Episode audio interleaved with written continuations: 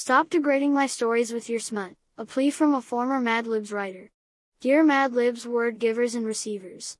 At a recent garage sale, I stumbled upon a used copy of Wackadoodle Mad Libs, one of my proudest literary achievements.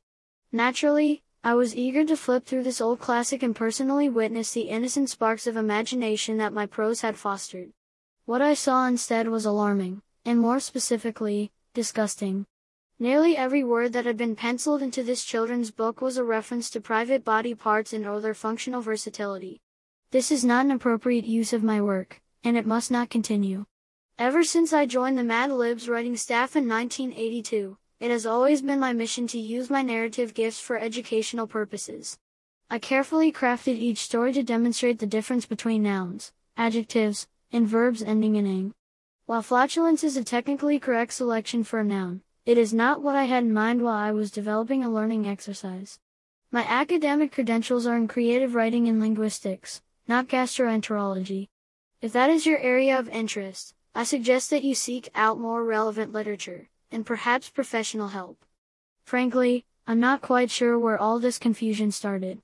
I always made it a point to include examples on each pack of my best-selling Mad Libs. I had hoped that these models would speak for themselves, but I am now coming to realize that additional guidance may be necessary. Let me walk you through the following example from one of my most beloved collections, Holy Guacamole Mad Libs. Now in reality, there's no such thing as a tiny museum of Cheetos, but only the Mad Libs word receiver knew that an impossibly ridiculous scenario was being created. The word giver, on the other hand, was not privy to any context until the story was completed and the absurd final product read aloud. Now can you see how gut-wrenchingly, side-splittingly hysterical this game can be without resorting to gratuitous vulgarity? I want to be clear that this letter is intended no toss a critique of adolescents, but rather a moral indictment of their parents. It goes without saying that many children, although not mine, have a particular affinity for gross things. However, it has come to my attention that some parents are enabling or worse, encouraging their offspring to use my Mad Libs as a conduit for their sinful thoughts. Take this sentence that was found in an otherwise wholesome copy of Flying Flibberty Cricket Mad Libs. The noun. It doesn't take a detective to conclude that this sentence was written in collaboration with an underage word giver, and I must ask the parent this question. Would you purchase a book with this title? If your answer is no, then why are you co-authoring this story with your child? Or maybe you would buy that book for your kid. You people have no shame. You sicken me. On that note, there is no more egregious misuse of my timeless tales than for the purposes of pornography. Think I'm being unreasonable? Then maybe you're one of the degenerates who vandalize enchanting Easter egg mad libs with this sentence that should never have been constructed in any language. Nipple, Location. Let's get this straight. In my Mad Libs world, sex does not exist. All pleasure is to be derived exclusively from incongruous word choice. If you absolutely must be a slave to your primal urges, perhaps you should check out Cards Against Humanity.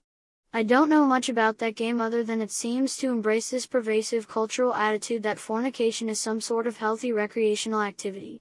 You perverts can go buy those vile cards for your den of iniquity, but I must insist in the strongest terms that cornhole no longer be used as a verb in Zupagufayu. Mad Libs. In closing, allow me to remind you of the Mad Libs mission statement. It served as my North Star throughout my decades of service to this once noble institution. A. Notice that's silly, not slutty. Just like filling in the blanks is a privilege, not a right. I will soon be releasing an approved list of words for each one of my acclaimed Mad Libs collections and I can assure you that neither puss nor pussy nor puck fuck will be on that list. And if these new guidelines are still not effective at curtailing this unprecedented scourge of depravity, you will leave me with no choice but to simply fill in the words myself for all future editions. Sincerely, Ed Green. Mad Libs Icon.